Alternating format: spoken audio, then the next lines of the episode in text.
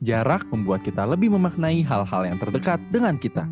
Mari kita mundur sejenak, karena terkadang kita melihat segala hal lebih baik dan lebih jelas dari, dari jauh.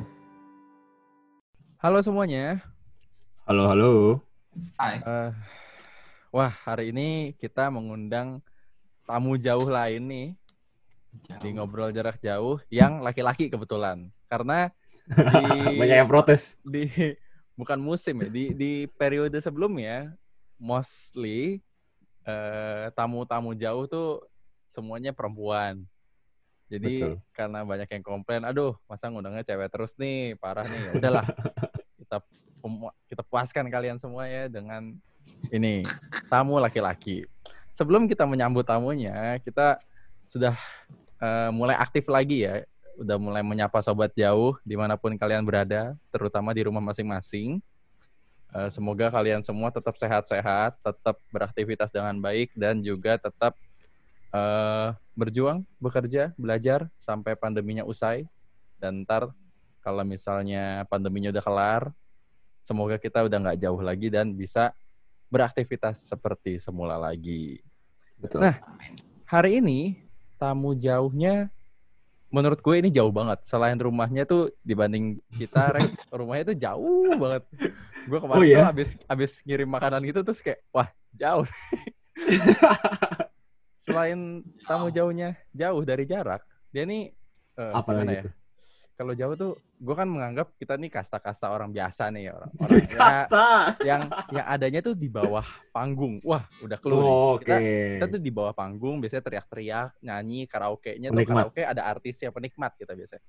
Nah, yeah, yeah. ini tuh wah keren banget deh. Gue gue adore banget. Jadi dia nih basis ya, basis, produser, terus bukan cuma sekadar basis produser yang dudum-dudum-dudum, tapi basisnya tuh nggak main-main, men.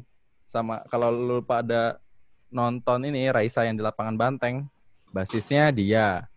Kalau pas uh, Afgan, eh Afgan ya, Afgan atau Marcel, uh, Afgan, Marcel, terus Radini, beh, pokoknya lu nama-namain dah tuh, uh, Isyana juga kayaknya deh. Wah, semua Waduh. disikat pokoknya dah.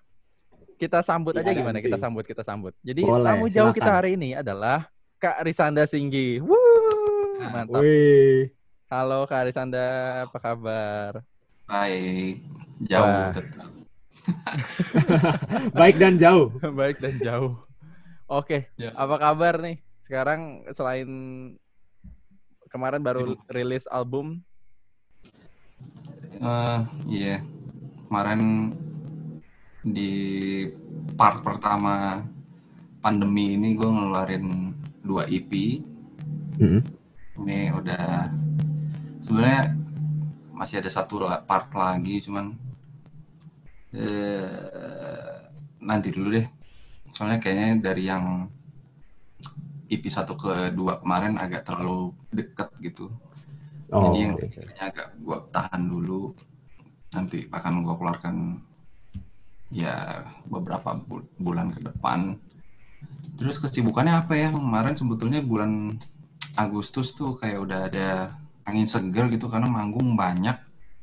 Hmm. Tiba-tiba ada tujuh jadwal manggung itu campuran, ada Raisa, ada Marcel, terus ada gue main sama Magenta Orchestra juga kan.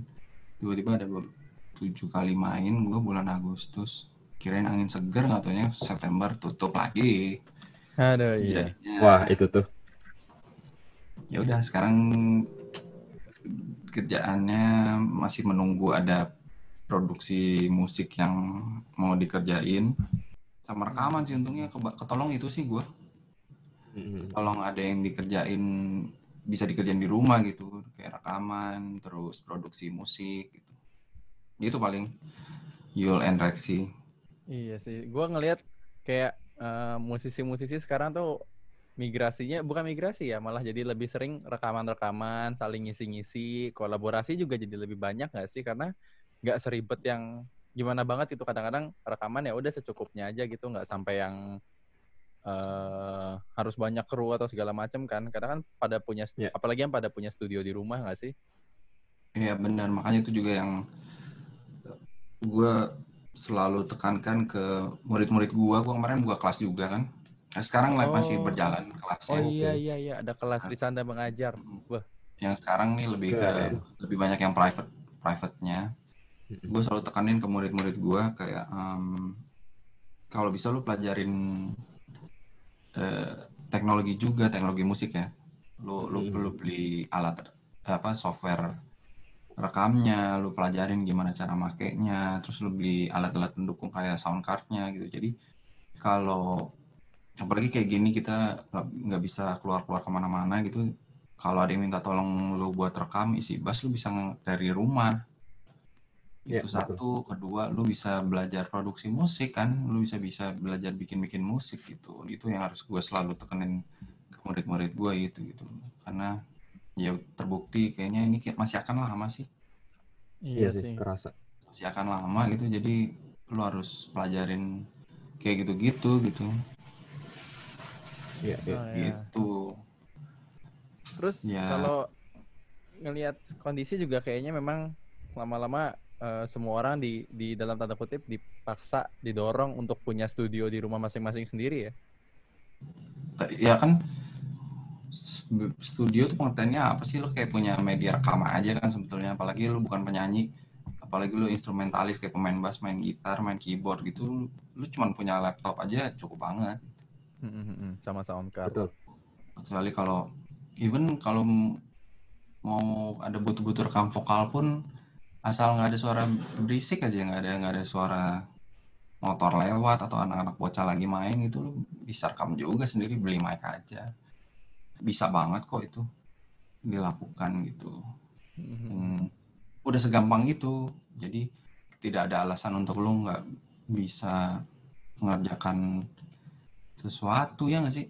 Iya sih. Nah, ini bahkan di handphone aja juga bisa kok. Nggak ada alasan lah. Iya, di handphone pun tuh udah ada software untuk bisa rekaman, jadi lu tinggal tinggal pakai itu aja gitu, belajar untuk pakai itu, nggak ada alasan sama sekali. Ini berarti adalah pro tips sekalian motivasi ya untuk berkarya ya, untuk kalian-kalian semua musisi di luar sana yang masih cari-cari alasan. Ya sayang banget soalnya gue kemarin gue soalnya kepikiran banget tuh sama teman-teman gue yang emang cuman cuman main aja gitu, nggak yeah, bisa yeah. produksi atau atau bahkan nggak ngerti cara pakai software untuk rekam gitu, yang mau benar-benar hmm. hidupnya cuma nge-gig aja, entah reguler entah main sama siapapun gitu, tapi cuman itu aja gitu. Pada akhirnya yang gue lihat mereka-mereka sih yang agak-agak keteteran ya, jadinya nempuh jalan lain, tapi emang harus gitu kan ya, survival mode-nya hidup gitu, jualan inilah jualan itu. Betul. Mm-hmm. Kalau bisa lu maksimalin di musiknya ya kenapa enggak gitu. Benar benar benar. Terus kalau misalnya boleh tahu nih, kemarin kan lu bikin dua E P ini uh, mm. namanya Revive ya. Mm-hmm. Revive part satu sama part dua. Apa sih uh, yang ngedorong lu buat bikin itu, buat bikin E P itu, dan uh, kenapa lu ngasih namanya Revive? Dan melibatkan musisi-musisi lain juga lo, maksudnya kan bukan lu sendiri gitu loh, lu sama uh, Gerda Sitomorang dan banyak lagi gitu. Um, sebetulnya gue tuh punya tabungan lagu lumayan banyak banget di harddisk gitu, tapi kebanyakan ngerjain orang kali ya, ngerjain musik untuk orang, kebanyakan main gitu, jadi lagu-lagu itu nggak kemana-mana, ada di harddisk doang. Nah awal-awal pandemi hmm. kemarin itu gue mikir, wah ini kayaknya kesempatan gue buat ngerilis lagu-lagu gue gitu. Akhirnya gue gue kumpulin lah materi-materi di harddisk gue itu, mana yang kira-kira, karena kan gue influence gue sama referensi musik gue kan luas banget ya, dari yang gelap metal semetal apapun sampai semelo-melo at- apapun gue suka. Dengerin metal juga, mantap. Di Korea sampai yang industrial rock gitu gue dengerin, gue denger, dan gue bukan hanya dengerin tapi gue juga suka. Nah jadinya gue gue mulai sortir tuh awal-awal bulan Maret itu, mana yang kira-kira akan gue keluarin duluan. Akhirnya ketemu dua lagu, tiga lagu yang mengawali semua inilah. itu lagu, tiga lagu itu udah lama, udah dari tahun dua ribu enam belas itu udah selesai hmm. tiga lagu itu, bahkan udah selesai ya. Itu yang itu yang featuring si Ade Avery, satu lagi yang featuring Gerald itu juga itu udah dari dua ribu enam belas dua ribu tujuh belas oh. awal tuh selesai, oh. udah lama banget. Nah, udah lama Akhirnya, banget. Ya gua gua ambil lagu-lagu itu, terus sisanya jadi gua kasih bocoran kan kemarin dua E P itu empat-empat ya. Iya. Hmm. Ada satu part lagi yang belum keluar, itu nanti ada empat lagu lagi. Jadi total sebetulnya nanti ada dua belas lagu.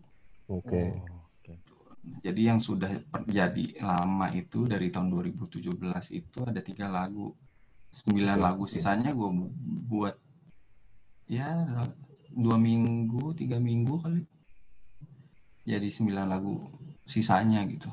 Oke. Okay. Karena kan ada lagi ada ininya, lagi ada moodnya, kalau lagi ada semangatnya ya gue nggak boleh gue putus, jadi harus gue kerjain terus. Dan itu sembilan lagu sisanya itu gue kerjain sambil gue ngerjain kerja-kerjaan lain tuh, karena di dari bulan Maret sampai Juni tuh lumayan, Mei sampai Mei itu gue lagi lumayan ada banyak kerjaan produksi musik juga, jadi sambil gue kerjain sambil gue ngerjain yang itu sambil gue kerjain album gue. Basic ceritanya sebenarnya gitu. Terus kenapa albumnya judulnya Revive? Kalau lo perhatiin dari yang yang part satu terus ke yang part dua itu sebetulnya judulnya tuh cerita semua. Itu cerita tentang apa ya? Tentang hidup aja sih. Oke. Okay. Dari the beginning kan, lagu pertama tuh the beginning ya, awal mula hidup. Terus lagu kedua tuh it's a one way ticket. Ya, ya hidup kan one way ticket ya, lo nggak bisa yeah, yeah. kemana-mana lagi. Udah nanti sampai lagu ke dua belas itu tuh cerita oh. hidup aja yang sebetulnya bukan nggak selesai cuma habis itu, tapi nanti akan muter lagi lu kan ke the beginning lagi, tapi beginning beginningnya kan hal lain gitu, lu belajar sesuatu yang baru, ntar lu akan ngalamin downnya lagi, ntar lu nemuin selahnya sampai lu akhirnya bisa menangani itu, muter aja terus kayak gitu mm-hmm. gitu Revive okay. itu sebenarnya intinya ceritanya itu. Wah gila. Gue juga baru menyadari kayak, oh ternyata ah, kalau disambung, begini. Nyambung ya ternyata. Judulnya ya? Iya, co- lo coba lo baca aja si, si part satu sama part dua, nanti masih bersambung ada part tiga. Karena gue gak bisa bikin lirik kan, jadi gue berusaha untuk cerita dari mood lagu itu, gue bikin sesuai sama judulnya. Oke. Okay. Kayak lagu keren. Yang Observe tuh yang featuring Gerald sama Ivan Alidian tuh kayak lagunya seseru itu, karena kayak emang ketika lo lagi observasi sesuatu itu kan seru kan. Lu lagi belajar yeah, sesuatu, seru banget. Terus yang featuring Iga Mas Ardi, kalau lu tahu, eh kalau lu udah dengar judulnya Frustration itu, ya kayak lagu orang lagi frustasi aja, lu kayak marah-marah. Yoi. Hmm, terus ada yang Lost, yang featuring Tommy Pratomo, ya halu aja lagunya, kayak emang lu lagi lost aja. Gitu. Ah, okay. Karena yeah, tidak yeah, bisa. Yeah, yeah. Tergambar bisa, dari judulnya masing-masing sih ya. Yoi. Bisa sih bikin lirik, cuman belum lah nanti. Iya, makanya okay. awalnya gue kayak, wah okay. ini keluar uh, E P E P, terus kayak pas gue denger, mana liriknya, oh gak ada lirik. Terus gue mencoba mencari-cari kayak, ini apa yang mau disampaikan. Terus gue kayak, oh mood, emang emang the whole mood lagunya aja gitu loh. Maksudnya memang pengen dikenain ke pendengar-pendengarnya kan. Bukan mm-hmm. bukan liriknya. Gue juga kayak, ya ini lagu kayak gini kalau dilirikin kayaknya enggak deh. Nggak tahu karena sih, kan gue yeah. kan basicnya sebelumnya music producer gitu, gue bukan songwriter kan hmm, ketika hmm. lo sebagai music producer itu kan lo harus bisa menyampaikan lagu-lagu yang klien lo bawa menjadi sesuatu yang dia inginkan, sesuai sama liriknya, sesuai sama yang dia pengen, sesuai nanti nggak yeah. jadi gue memang uh, ya bisanya gue bikin mood, bikin music sesuai mood gitu. Mm-hmm. Kayak gitu. Wah gila, semoga yang ketiga nih ya, semoga lancar dan pas rilis ntar antusiasmenya juga cukup tinggi ya. Amin, amin. Nah, gue tuh kayak kadang-kadang gue suka mendengar-dengar interview-interview lu gitu ya, beragam tanya jawab lu. Terus kayak entah uh, kenapa lu dipanggil Sanip dan segala macamnya. Kadang gue mencari-cari nih ya. Terus gue menemukan hmm. yang jarang didiskusikan itu adalah ternyata kita punya common interest, yaitu tenis. Jadi gue uh, awal kita kalau kita tarik nih ya, uh, Rexy paling roaming dulu nih. Kalau gue ketemu ke Arisanda nih pas Andira Mantap. punya launching di Prohibition waktu itu. Yoi. Itu udah lama banget, tiga, tiga tahun ya, tiga tahun, empat tahun sih. dua ribu enam belas itu. Ya, dua ribu enam belas. Itu gue ketemu pertama kali tuh, padahal ya udah ketemu terus ya udah gue foto-foto aja, terus ya udah seperti pada umumnya, terus sempet dia manggung kan di Ocha Bella tuh kalau nggak salah, terus gue foto-foto lagi, eh ya di Menteng, ha-ha. Terus gue foto-foto, terus dari situlah mulai kan, terus gue kayak ya ya udah gitu, ini musisi basis, gue masih taunya basis, jadi gue buta banget tuh sama istilah musik produser dan segala macam, gue main drum dari kecil, cuman gue nggak pernah ngerti recording dan segala macam, jadi kayak oh ini orang basis udah gitu. Terus lama-kelamaan gue ngeliat kok kayak wah nih yang si Arisanda nih ternyata bisa produce musik juga, ternyata involved di pembuatan lagu juga, bukan cuma sekedar main gitu. Eh terus pas udah gue liat-liat lagi kok ini orang demen tenis juga ya. Sebenarnya apa sih yang membuat lu bisa demen tenis gitu? Kalau gue, gue lahir dari keluarga yang emang suka olahraga gitu, dan ada beberapa kakek-kakek dan nenek gue itu juga emang yang atlet zaman dulunya, oh. termasuk bapaknya bokap itu atlet nasional atletik, oh. kalau nggak salah dia okay. lompat jauh apa lompat tinggi ya, lupa gue, itu bapaknya bokap tuh kakek gue berarti, okay. emang, emang suka olahraga. Dan gue juga dulu waktu zaman sekolah itu kapten basket, oh, terus okay. taekwondo lumayan sampai sabuk apa ya, hijau strip hampir biru lah pokoknya, kapten okay. basket, terus main bola, terus sepedahan gue suka banget dulu bareng bokap segala macam. Mm-hmm. Nah, makin kesini makin nggak ada waktu kan. Mm-hmm. Dulu masih lumayan ya, waktu belum kawin masih suka main futsal seminggu sekali. Terus sepedaan juga masih seminggu dua kali, seminggu sekali gitu. Tapi intinya gue tuh sebetulnya yang nggak bisa hilang ya gue sports sports fan. Nanti okay. ya, yeah, gue yeah, penggemar yeah. olahraga, gue suka banget nonton olahraga apapun gitu. Terutama uh, yang ya yang yang ada apa head to head gitulah, tenis kayak bola gue suka, basket gue suka. Kayak gitu-gitu, um, otomotif, MotoGP, F satu itu gue suka juga.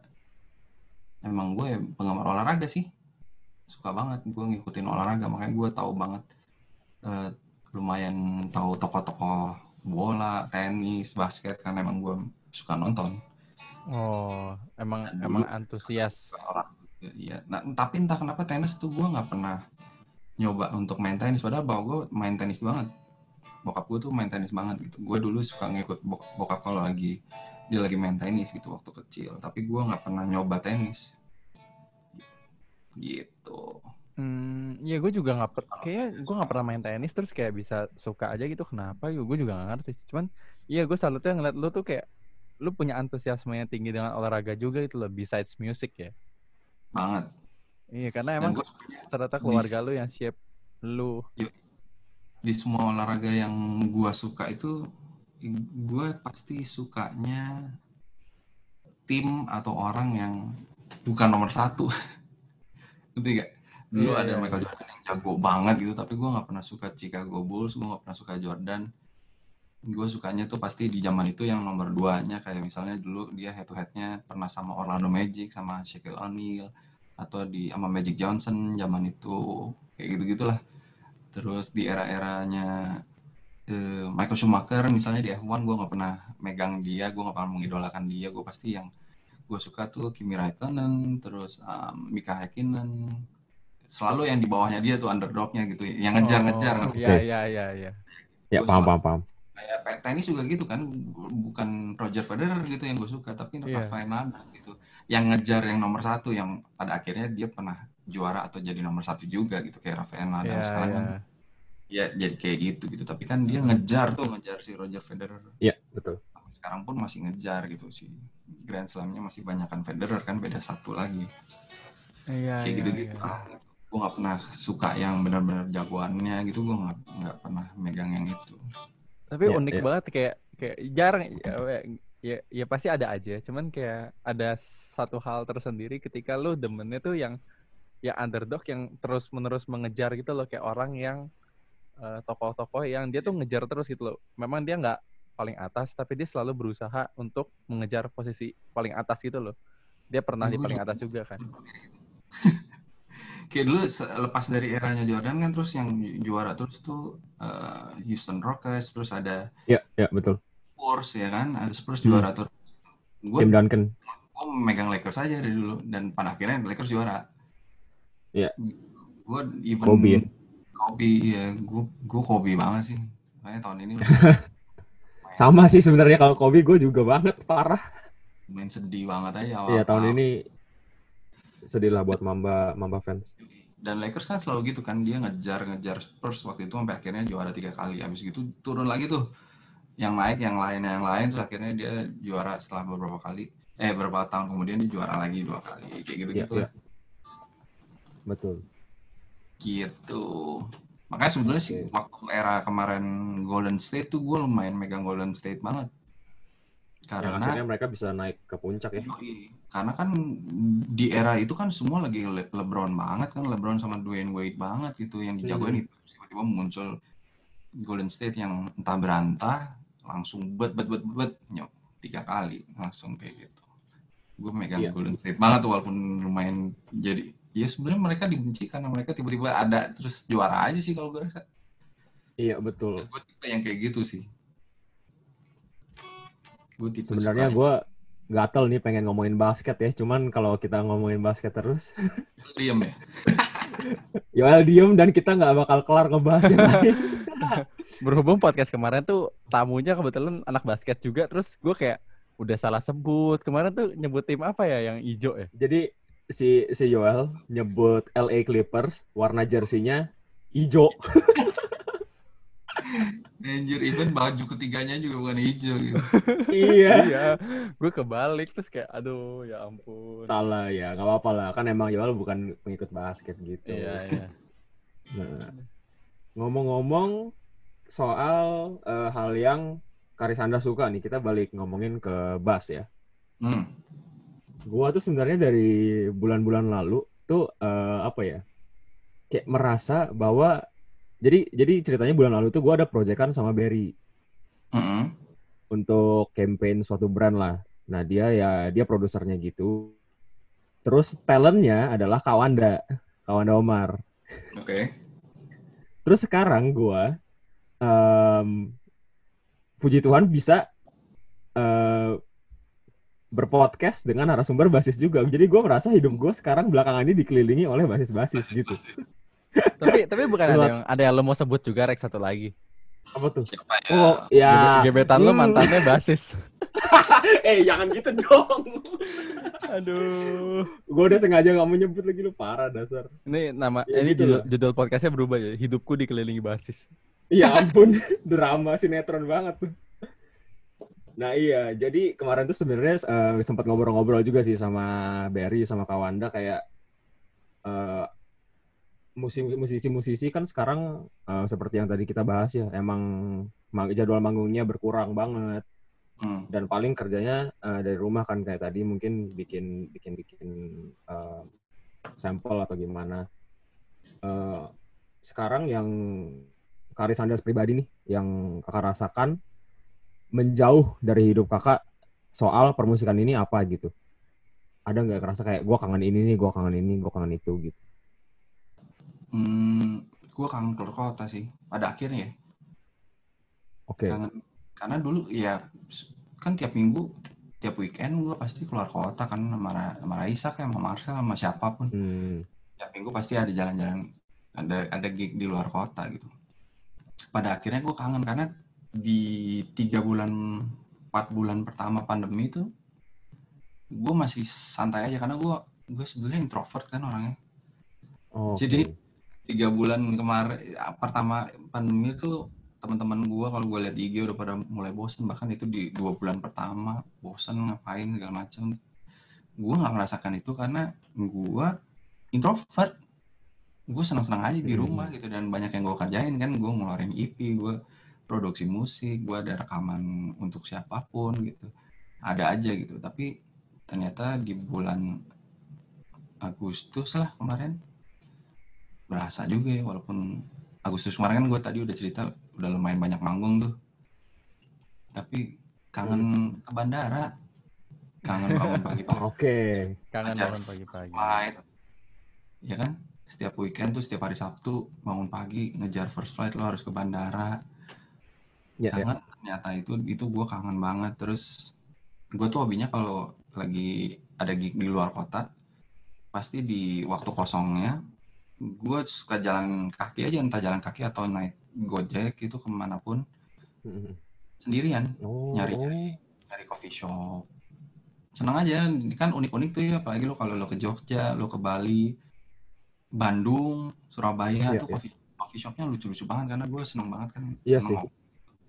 Jadi gue biasanya kalau keluar kota pasti gue hilang sendiri sih. Emang pengen hmm. sore-sore gitu jam kan capek tuh biasanya first flight nyampe nyampe di yeah. kota itu. Biasanya gue tidur dulu, bangun jam tiga, jam empat gitu. Kan mainnya malam kan biasanya, bangun jam tiga, jam empat. Terus gue pasti udah jalan sendiri, cari tempat ngopi, ngopi gitu. Udah pasti kayak gitu sih. Kalau tempatnya, kalau kotanya enak kayak Jogja gitu ya, yang agak cenderung dekat kemana-mana, gue biasanya jalan malah. Nggak, oh. nggak naik kendaraan umum atau nggak naik ojol gitu. Gue jalan kaki aja, pakai Google Maps, oh, jarak dua kilo, jalan kaki masih nggak apa-apa lah. Iya, iya, iya. Seneng banget gue Bali, Bali lebih enak lagi. Benar sih. Gue gue sangat relate ya karena karena gue gue juga introvert dan gue merasakan um, nyamannya jalan-jalan sendiri itu kayak gimana gitu. Dan gue juga biasanya prefer kalau misalnya emang lagi ada momen yang bisa sendiri sendiri aja gitu kan. Yoi. Wah, gue cannot relate sih, gue benar-benar nggak bisa relate. Lah, lu mah ekstrovert garis keras. Gue ekstra ekstra ekstrovert, gue kayak gue dengerin dari tadi kalian bilang kayak jalan sendiri, gue kayak, hah? Kalian bisa jalan sendiri? Seru tau, kayak kayak kayak gimana? Kayak lu dapat solitude gitu loh kalau jalan sendiri kalau menurut gue. Aji, solitude. Kalau di Jogja lu bisa naik becak itu enak banget. Wah, itu seru banget sih, gue bayanginnya ya ampun. Gue udah terakhir ke Jogja pas S D. Di hotel kan depannya selalu ada yang mangkal-mangkal tuh. Pasti iya bener. Itu udah pasti, mereka udah pasti tahu lah. Lu nyebut apa, coffee shop ini, oh ya situ udah. Yuk. Gitu. Enak banget Jogja tuh, ngangenin Jogja. Gitu. Iya, tapi kalau yang, yang agak ribet, tapi tempatnya keren-keren, oke-oke itu Bandung. Bandung kan oh, jalannya iya. banyak one way, terus lu bisa kayak labirin aja, tiba-tiba kesasar lah, susah. Kalau gua nggak familiar sih sama Bandung gitu. Jadi itu udah iya, pasti ojol sih gua. Oke. Okay. Atau pakai jalan kaki, pakai Google Maps kalau masih terjangkau sama kaki, jalan kaki sih. Iya, iya, iya. Itu yang gue kangenin. Misalnya... Ternyata gue kangen, bisa kangen juga sama sama jalan-jalan pergi dari rumah gitu setelah. Iya. Itu udah berapa lama sih? delapan bulan, tujuh bulan. Udah ya. delapan kayaknya. delapan bulan. Udah mau delapan ya ini. Nah. Itu. Manggungnya uh... sih, ya iya, gue manggung kangen juga tapi kemarin kan yang gue bilang Agustus sudah banyak manggung, lucu aja gitu. Lu kayak, lu harus tetap energik, harus tetap gitu, tapi kagak ada yang nonton gitu, ngerti nggak? Yang nonton kan ya, stream. Iya, ya, kangen ya, juga yang sih. Nonton, yang nonton kamera doang. Yang tepuk tangan kru. Iya. Gitu. Kita juga sebagai penontonnya kadang-kadang merasa, eh, maksudnya seneng sih bisa lihat live music lagi. Cuman pasti rasanya beda kan, kita ngelihat layar sama ngelihat musiknya langsung gitu, kayak gimana. Iya, yeah. uh-uh. oh, itu sih yang gue penasaran, experience dari orang-orang yang ya, penikmat musik gimana ya? Oh, kalau gue jujur sih gue gue kangen banget sih nonton nonton. Lu termasuk yang ini nggak? Yang pengejar streaming nggak? Kalau ada streaming ini lu pengen nonton, misalnya ada streamingnya ini lu? Iya, gue gue biasanya gue biasanya ikutin sih. Kalau misalnya um, kan ya? Gue suka ya musisinya ya. Iya kan, kalau yang jual tiket kan paling cepet seratus lima puluh yeah. kan orang. Iya, yeah, jadi kayak tiket pensi iya. gitu. nggak bisa nggak bisa jual lebih dari itu soalnya orang kita modal sendiri, ngeliat handphone handphone sendiri ya nggak sih? Iya, iya betul. Kalau yang ada device yang lebih gede, kalau cuman iPhone yeah. eh, cuman handphone gitu ya itu yang masih jadi uh, yang maha, masih kita harus cari tahu sih buat pelaku-pelaku showbiz gitu, format yeah, apa nih yang paling pas gitu, itu yang masih dicari-cari. Oke. Okay. Selain uh, menjauh nih dari kegiatan-kegiatan yang tadi misalnya keluar kota dan manggung di luar kota itu, hmm. ada sisi positifnya juga yang which is kita kan diam di rumah nih. Hmm. Jadi semakin dekat dengan keluarga, iya dong benar kan? Makin dekat. Semakin dekat sama iya keluarga. Nah, itu apakah apa ya? Apakah itu menjadi salah, maksud gue adalah apakah um, yang kita korbankan, yang manggung-manggung di luar kota, hal-hal yang kita kangenin ini itu menurut kakak worth it gitu untuk um, mengenal keluarga kita lebih dekat gitu, atau mungkin mengenal orang-orang terdekat kita lebih lebih baik lagi gitu. Banget sih, gue ngeliat si pandemi ini ternyata positifnya banyak banget juga gitu. Lu jadi banyak belajar banyak hal, lagi jadi bisa lebih dekat sama keluarga lo, jadi tahu um, masing-masingnya. Ya, tiap hari kan ketemu bener-bener tiap hari yang hampir yeah. hampir seharian full gitu. Kalau lo emang lagi nggak ada keperluan, lagi nggak ada kerjaan bahkan, ya udah lo udah main aja. Kebetulan gue ada anak gue, main sama anak gue, main sama istri gue gitu. Makan bareng di meja makan. Ya dulu boro-boro kan kita biasanya langsung. Iya. Kalau manggung itu kan ribet juga kan, iya, jarang ketemu. Betul betul. Apalagi kalau malam kan jadwal susah apa segala. Mm-hmm. Itu sih positifnya. Terus kita jadi, hmm, jadi kalau di gue sih ya gue jadi bisa ngeluarin karya gue itu. Mm-hmm. Iya, kalau bukan karena pandemi nggak keluar itu revive. Karya nggak keluar itu. tuh revive. Kebanyakan, kebanyakan ngurusin orang udah. Iya benar-benar. Orang dan lain-lain kayak gitu. Itu sih. Emang gue lagi juga nyari nyari nyari selahnya biar gue bisa rutin olahraga lagi aja sih. Ah, oke. Okay. Ya, ya. Karena berat naik, men. Kita cuma duduk doang. Parah. Terasa banget lagi. Duduk, makan, duduk, makan. Makan terus jadi teratur kan. Kalau zaman pandemi kan lu harus pergi, makan ini kelewatan gitu, ngerti enggak? Walaupun lu ya, sampai ya, di ini misalnya makan lagi tapi ya ada yang kelewat makannya gitu. Oh iya, kalau manggung, aduh. Jadi keisi terus. Iya, iya, iya. Ya ada waktu kosong ngapain ya, makan. Iya. Terus sama, iya sebenarnya si kopi-kopi itu bikin berat naik juga sih. Tapi gimana ya? Mau nggak mau itu mah. Yoi. Nah, kan Kak Arisanda juga udah mengalami um, ya new normal, terus manggung lagi, terus eh sekarang balik ke P S B B lagi gitu. Itu tuh uh, apakah Arisanda punya opini gitu tentang itu? Kan kan kayak kemarin sempat ada tuh ya yang yang merasa bahwa musisi itu ditekan gitu dengan adanya pengumuman P S B B yang baru ini gitu. Hmm. Ada nggak opini soal itu gitu? Hmm, bingung juga ya, maksud gue. Hmm, gue kan sempat ngobrol sama si sama promotor-promotor musik lah ya. Hmm. Pun mereka tuh semua promotor-promotor gede ini ternyata mereka punya grup yang bareng sama pemerintah. Oh, oh iya. Oh wow. Untuk ya untuk menurut apa ya? Buat berita aja sih, buat buat komunikasi aja kita harus ngapain. Hmm. Nunggu nunggu kepastiannya harus kayak gimana, dan ternyata emang dari pemerintahnya juga eh, belum ada solusi kan, nggak ada yang tahu juga ya nyampe kapan dan gimana. Betul, betul. Gitu. Terus kemarinan gue ngobrol sama adalah salah satu yang waktu itu ikutan dipanggil ke istana juga tuh. Hmm. Kan ada tuh kemarinan yang rame-rame pada ke istana tuh. Yeah. Ngobrol sama Pak Jokowi. Yeah. Ternyata sebetulnya intinya lu semua nih mau ngapain nih kira-kira, karena ini nggak ada yang tahu sampai kapan musisi itu mau ngapain. Terus gue buat kita-kita juga sih mesti kayak gimana. Menurut gue ini buat orang-orang kreatif harus um, mikir banget nih format apa yang terbaik, karena kemarin kita udah sempat ngejalanin uh, era streaming kan, segala macam streaming, mau streaming yang tadinya semuanya di rumah ya nggak.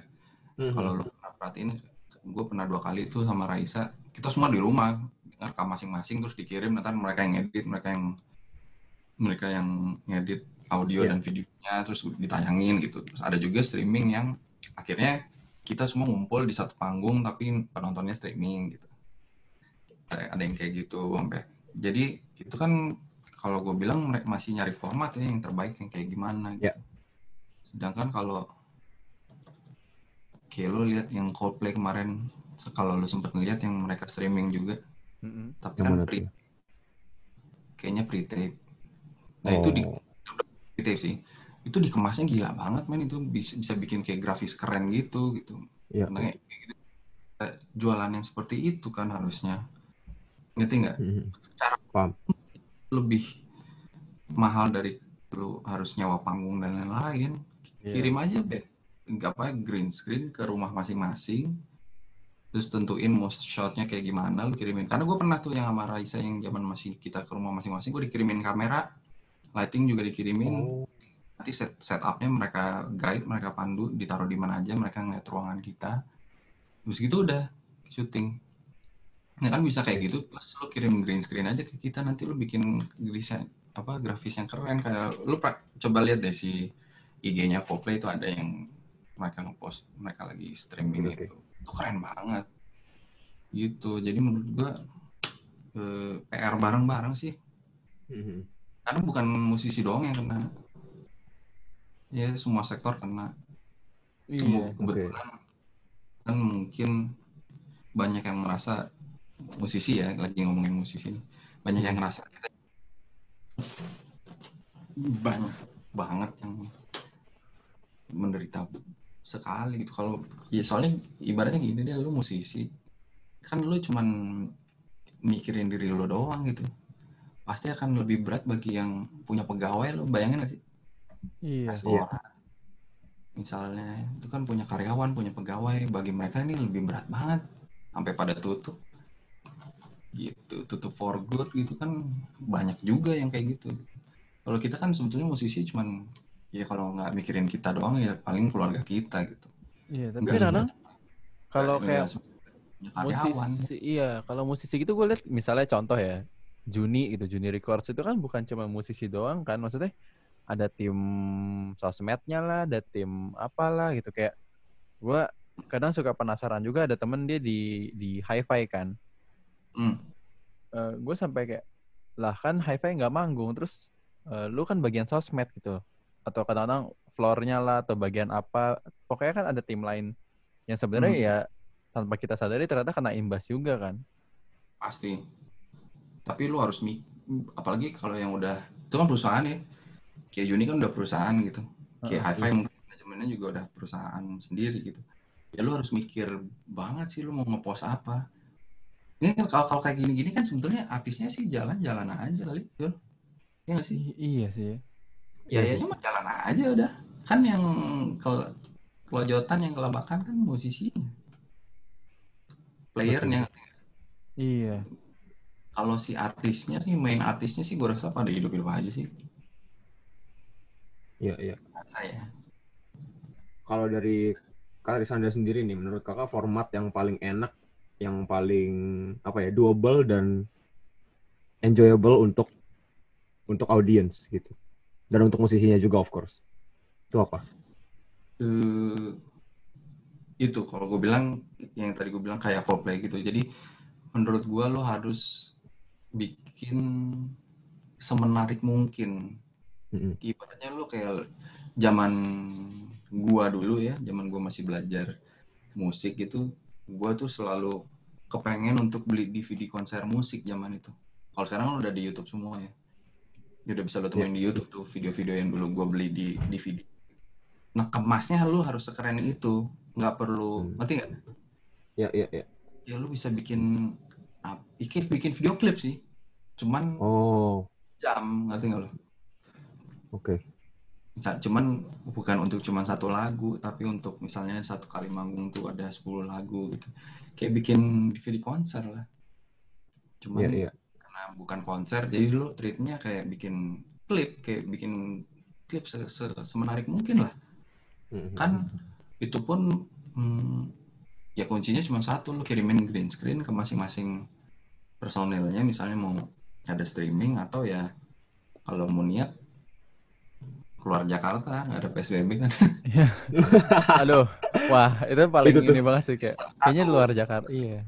Tetap syuting satu-satu. Misalnya lu mau bikin keren, ada ada backgroundnya nggak di cuman green screen atau di kamar doang, tapi misalnya mau di ada yeah. ada gunung, ada di pantai gitu kan, lu kayak kalau luar Jakarta. Iya itu kan paling cuma tiga sampai empat jam perjalanan kan. Iya sih. Iya. Oh, ya kemas semenarik mungkin sih. Karena ini masih panjang nih si streaming-streaming ini. Pasti sih, kebayang akan masih panjang. Gak mungkin ada, gak mungkin kita ada manggung, udah pasti streaming gitu. Jadi lo harus bikin semenarik mungkin, bikin apalah yang kayak gimana semenarik mungkin. Itu udah, ya, ya. Itu P R-nya si kreatif director ini, promotor-promotor. Ya. P R-nya mereka gitu. Berlomba-lomba sama teknologi juga kan? Yuk. I dan gua rasa itu bukan problem sih, banyak yang jago di sini. Iya, ya, cuma, ya, cuma perlu asal, tinggal ditemuin aja asal, gitu orang-orangnya. Iya benar, asal nggak live streaming aja. Artinya live streaming yang berpisah-pisah ya, yang itu kan belum ada, ya. Belum ada yang bisa juga. Kecuali lu ngumpul dari satu tempat terus lu live bisa. Tapi kalau yang jauh-jauh itu kan kagak ada yang bisa sih, belum ada di luar juga nggak bisa. Baliknya ke internet lagi kan, koneksi lagi tuh. Iya, betul. Kan mumpung lu bisa pre-tape, kalau pre-tape kan lu bisa edit, bisa bikin sesuatu. Kerjanya mungkin ada ekstra ini lebih gitu, usaha lebih, tapi pasti bisa jadi menarik dan orang yang nonton jadi nggak bosan. Ya betul. Gitu nah, gue sempat sempat uh, ngobrol sih sama teman-teman gue yang suka nonton live music juga. Dan mereka um, sempat bilang tuh kayak um, kalau di kalau kesan live-nya nggak dapet, mereka bilangnya hmm. gitu. Tapi hmm. menurut gua kan kalau misalnya di pre-take pun kita tetap dapat enjoy karyanya gitu loh. Betul. Menurut gua ya. Hmm. Dan emang sebenarnya nggak masalah sih kalau di pre-take.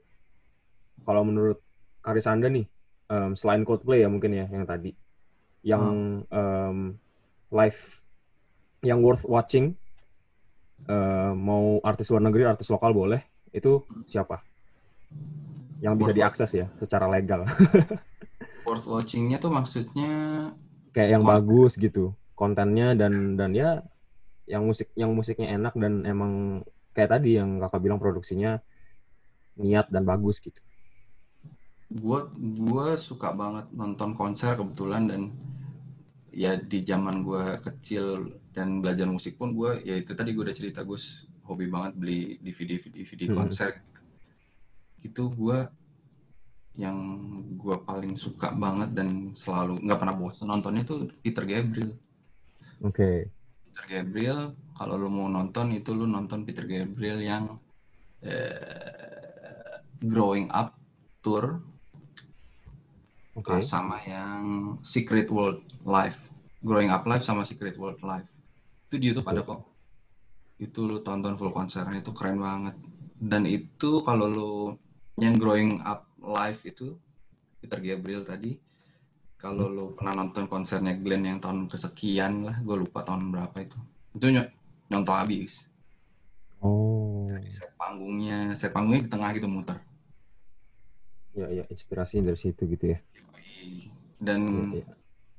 ya itu inspira- inspiratif banget sih buat buat nyuri-nyuri ide itu boleh banget. Sama ini kalau itu kan kalau Peter Gabriel itu dia lebih ke yang set yang gila-gilaan yang unik.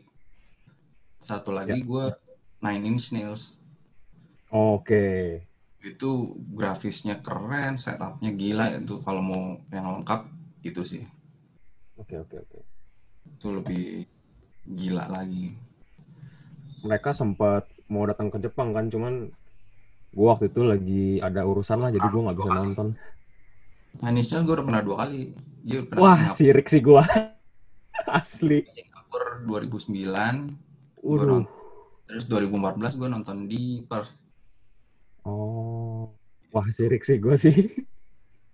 Kalau kalau yang gue pernah nonton live ya, itu yang paling the best yang pernah gue nonton itu U two sih, kemarin Desember oh, di okay, okay. Itu keren banget. Terus Nine Inch Nails juga keren. Cuman Nine Inch Nails tuh kalau world tour dia cut down setnya dia sih. Oh iya. Kalo U S tour tuh panggungnya gila banget, bener-bener hmm. L E D-nya tuh yang tiga lapis gitu. Di paling belakang, di tengah, sama ada di paling depan. Nah kalau world tour dia di cut down tuh buat apa hemat produksi kali ya agak-agak. Iya, jadi iya. Cuma lightingnya aja yang gila-gilaan. Oke. Okay. Nah kalau si U two kemarin, wah itu benar-benar dia mau kemana pun emang kayak gitu panggungnya. Itu keren banget hmm. sih itu. Oke. Okay. Itu keren, Nine Inch Nails keren, terus Bjork waktu ke Jakarta tuh surprisingly keren banget. Itu bagus banget. Ya? dua ribu berapa tuh ya? dua ribu enam, dua ribu tujuh kali. Oh. Itu keren banget sih. Okay. Itu gue suka. Terus Paul McCartney gue nonton di Perth tahun dua ribu tujuh belas atau delapan belas gitu lupa. Itu juga oke. Okay. Tapi, tapi sebetulnya ya kalau lu mau lihat setnya sih sama, lu lihat di YouTube sama. Hmm. Tapi experience-nya sih yang beda. Tuh. Pasti pasti ada, experience-nya pasti ada, beda. Ada musisi-musisi sama band-band yang memang gue nggak ngincer, walaupun gue suka banget suka suka bener-bener suka banget, tapi gue nggak ngincer live-nya karena menurut gue biasa aja gitu, ngerti nggak? Oh setnya ya, set desa- eh, stage desainnya. Bukan nggak tahu ya apanya, tapi menurut gue nggak usah nonton mereka live, cukup di YouTube atau di D V D-nya aja menurut gue cukup. Oh. Gitu. Kayak Radiohead mm-hmm. gue suka banget. Yeah, Radiohead yeah, yeah. gue benar-benar suka banget banget, tapi gue nggak segitu nafsunya buat nonton dia live. Kayak Foo Fighters juga sama. Yeah. Gue suka banget Foo Fighters, tapi buat nonton live nggak ya, segitunya gue nggak. Kurang. Gak ajar gitu. Kalau gue tuh. Nails tuh, wuh, harus gue kejar, gue sampai dua kali nonton. Apa tadi sorry? Yang kepotong? Nine Inch Nails. Oh, Nine Inch Nails ya, ya, ya. Sampai dua kali nonton emang harus gue kejar. Sama Paul McCartney emang karena gue suka banget Beatles dari bocah. Itu ya, sampai ya. Gue kejar gitu. Nah kan k- kalau gue sih, uh, tadi ada sempat cerita kan ya dengar lagu lagu keras juga kan ya, Arisanda ya. Hmm. Kalau gue dari S M P tuh gue Uh, gue juga gue juga lumayan dengerin lagu keras gitu, dan emang impian gue tuh dari dulu untuk nonton uh, band ini live, namanya uh, namanya Bring Me The Horizon, tau gak? Oh tau, B M T H. Iya. Kenapa? B M T H bukannya pernah kesini ya? Pernah, nah waktu itu gue nggak uh, bisa. Sep- nah gue kan dulu kuliahnya di Jepang ya. Hmm. Mereka tuh sempat mau datang ke sana, mereka sempat datang ke sana juga pas tahun gue berangkat. Hmm. Jadi gue nggak nonton, jadi nggak bisa nonton, kayak sebel gitu loh. Hmm. Nah satu lagi yang gue yang gue em, emang pengen nonton tuh One Ok Rock. Nah itu kesampaian kalau di sana. Apa? One Ok Rock. Nggak tau gue. Nggak tau, itu band Jepang sih. Hmm. Dia uh, contohnya apa ya? Bukan metal sih. Rock kali ya. Hmm. Ya sesuai gitu. Namanya lah ya. Iya bener sih, sesuai namanya sih. Nah, gitu. Tapi surprisingly beberapa tahun ya, beberapa tahun belakangan ini mm-hmm. eh, artis-artis dan band Indo tuh udah concern banget sama live-nya sih. Bawa set, bawa lighting engineer sendiri, bawa bawa apa ya grafis sendiri gitu, kayak kayak lu nonton Bara gitu kan enak banget kan, ngerti nggak? Iya iya iya. Bener-bener bener. Bara, Kunto. Iya betul. Itu kan seru banget gitu. Terus iya udah banyak yang concern sama gitu-gitu sih. Gue seneng banget gitu, dan gue harapan gue sih kita bisa setiap artis, setiap band itu bisa bawa benar-benar kayak band luar, lu yeah. bawa set. Iya benar. Jadi bawa. karena karena tuntutan dari audiens juga nggak sih, dari pendengar yang kayak lu kok live tapi kayak cuma nyanyiin seisi album, ini mah mendingan gue denger di Spotify aja gitu kan. Nah itu benar benar benar. Walaupun iya, mungkin iya. ada ada ada aransemen ulang atau apa gitu, tapi ketika kita nonton live kan kita juga bukan cuma pengen denger tapi pengen lihat gitu. Pengen experience. Betul. Itu apa sih yang bisa lo bawa secara langsung gitu ya kan? Mm-mm. Dulu ada era-era di mana ran selalu ada fireworks kan. Hmm. Itu kalau nggak salah sampai sekarang mungkin masih ya. Gue pernah beberapa kali gantiin sih. Ada oh. tuh kalau main di outdoor ya. Kalau nggak fireworks sih ini konfeti-konfetian gitu tuh. Oh, selalu ada. Iya iya iya iya.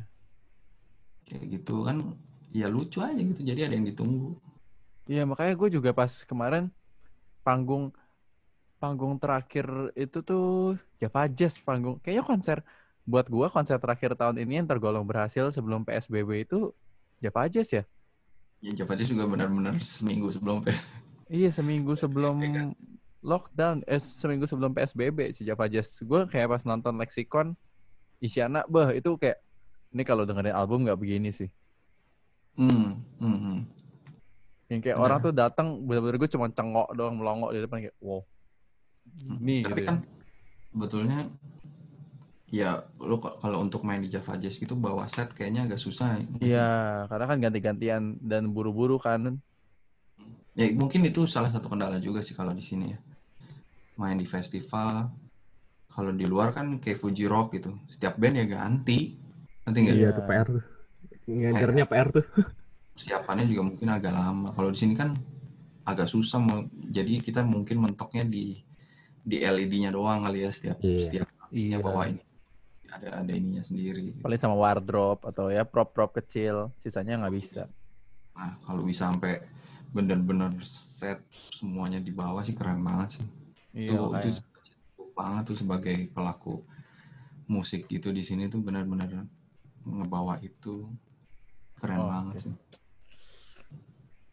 Kadang-kadang kalau ngebahas musik tuh benar-benar wide banget ya, benar-benar kayak musik tuh sedalam itu, seluas itu, dan kadang-kadang nggak cuman artisnya yang yang orang dengar, nggak nggak nggak cuman Raisanya, tapi ya ada lo, ada ada banyak banget unsur-unsur yang terlibat di baliknya, di balik penciptaan hmm. sebuah lagu juga, dan sebenarnya orang-orang ini punya unsur penting gitu loh. Itu pasti. Iya. Kadang-kadang orang cuma ngeliat kayak, oh ini artisnya si A, oh ya udah. Kadang-kadang tuh, oh ini artis B, oh lu siapa, oh uh, gua gitarisnya si ini, oh gua drummer ini, oh. Kecuali ya. ini ya, uh-uh. kecuali instrumentalis misalnya di Surabaya ada ada pemain gitar, oh gua pengen nonton Raisa nih, pengen lihat Ade Avery misalnya kayak gitu kan ada juga gitu dan. Ada sih, iya, iya benar-benar. Dan gua juga um, lumayan lumayan seneng akan hal itu gitu, merasa dihargai kan, ngerti nggak lo? Iya. Gitu. Ada yang merhatiin gue ternyata gitu, bukan merhatiin Raisa doang. Terus Mm-mm. misalnya kelar panggung ada yang ngajak, mas boleh ketemuan gak, saya mau foto nih, pengen ngobrol sebentar, bisa gak gitu, pengen cerita-cerita tambas gitu. Seneng banget sih kalau lagi main di luar kota suka ada yang kayak gitu tuh seneng banget gitu gitu ya, seru. Iya makanya kalau gue gue tuh sekarang lebih ke lebih into session playernya daripada artis-artisnya. Makanya kadang-kadang kalau gue ngeliat oh Raisa manggung atau Ade Avery manggung di mana atau siapa manggung di mana, gue lihat nih oh misalnya bas ini kayaknya lu pernah jadi basisnya deh, kayaknya ada kemungkinan besar lu basisnya, makanya gue suka nanya kan kayak lu main nggak nih.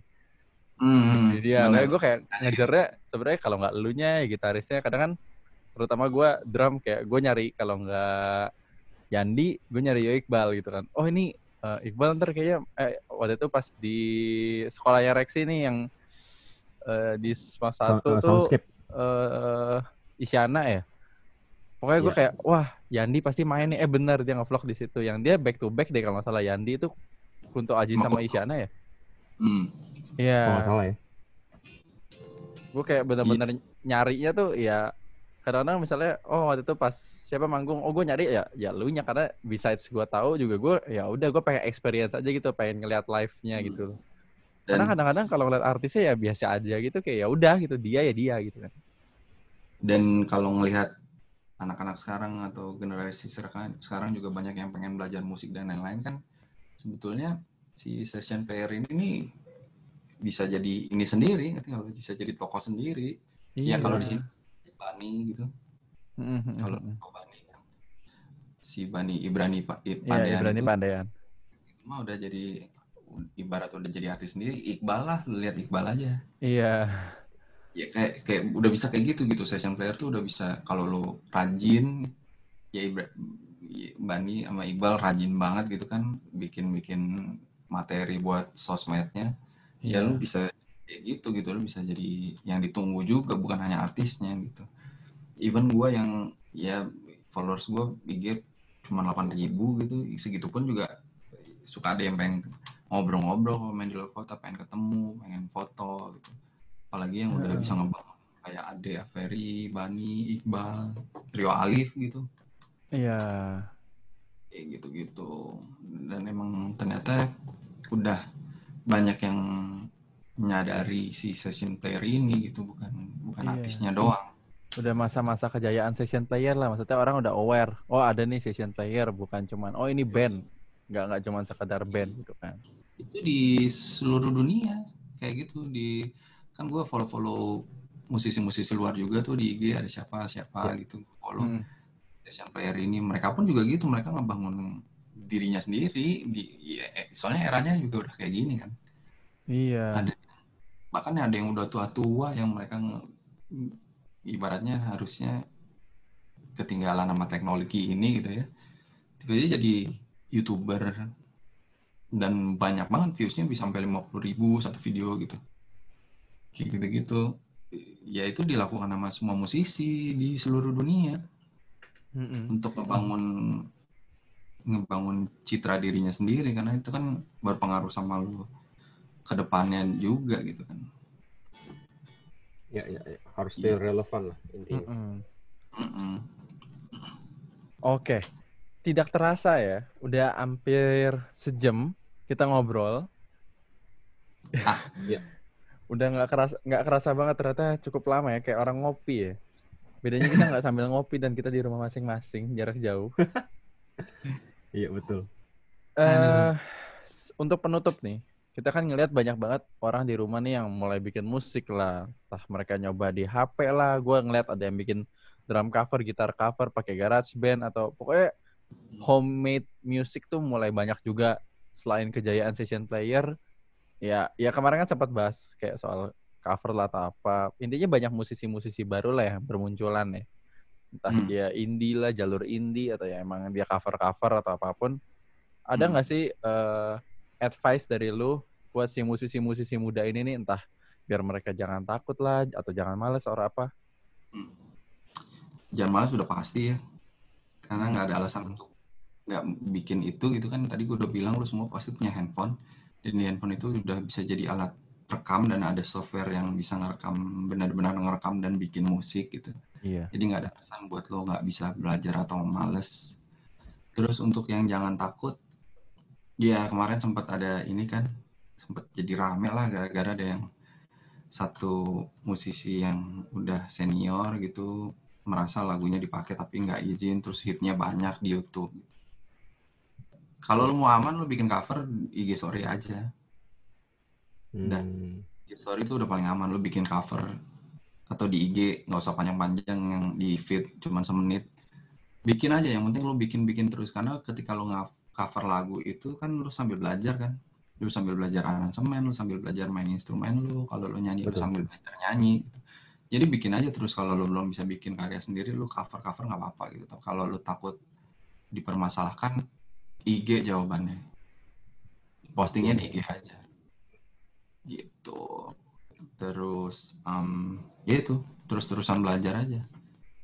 Kalau lo benar-benar memang serius di musik kan, ya lo, gue aja sampai sekarang masih belajar kok, mm-hmm. benar-benar belajar terus gitu. Dan gue belajar hal, semua hal ya, belajar di bass gue, gue juga gue kulik terus, gue akan main kayak gimana lagi, karena gue udah ngelewatin semuanya gitu kan. Apalagi yang harus gue lakukan nih sebagai pemain bass, sound-sound apalagi yang harus gue cari, gue dengerin influence siapa lagi nih gitu. Terus sama selain instrumennya tapi juga musiknya, lu denger aja terus.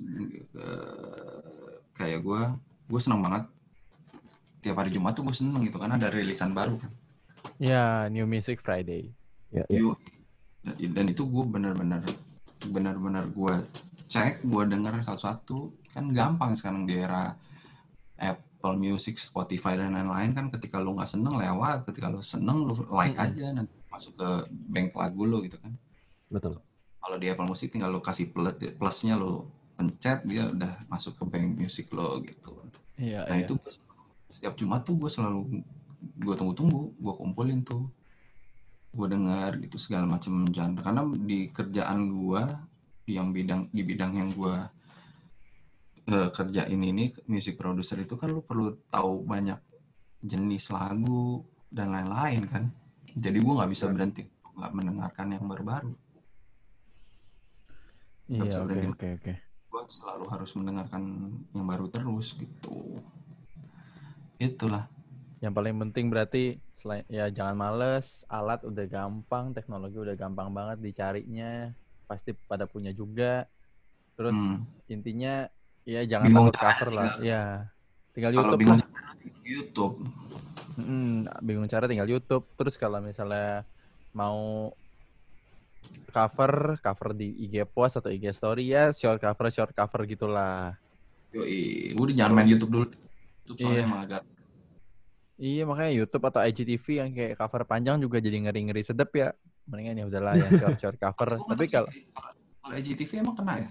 Enggak, enggak sih, tahu sih, enggak tahu sih ya. Nggak Cuman tahu. Ya menghindari lah. Sebenarnya nggak bisa diduitin, iya nggak bisa diduitin. Ya, kan yang jadi masalah cuma di YouTube itu. Iya, dimonetize. Pasti dapat duit. Iya, makanya. Gitu. Oke.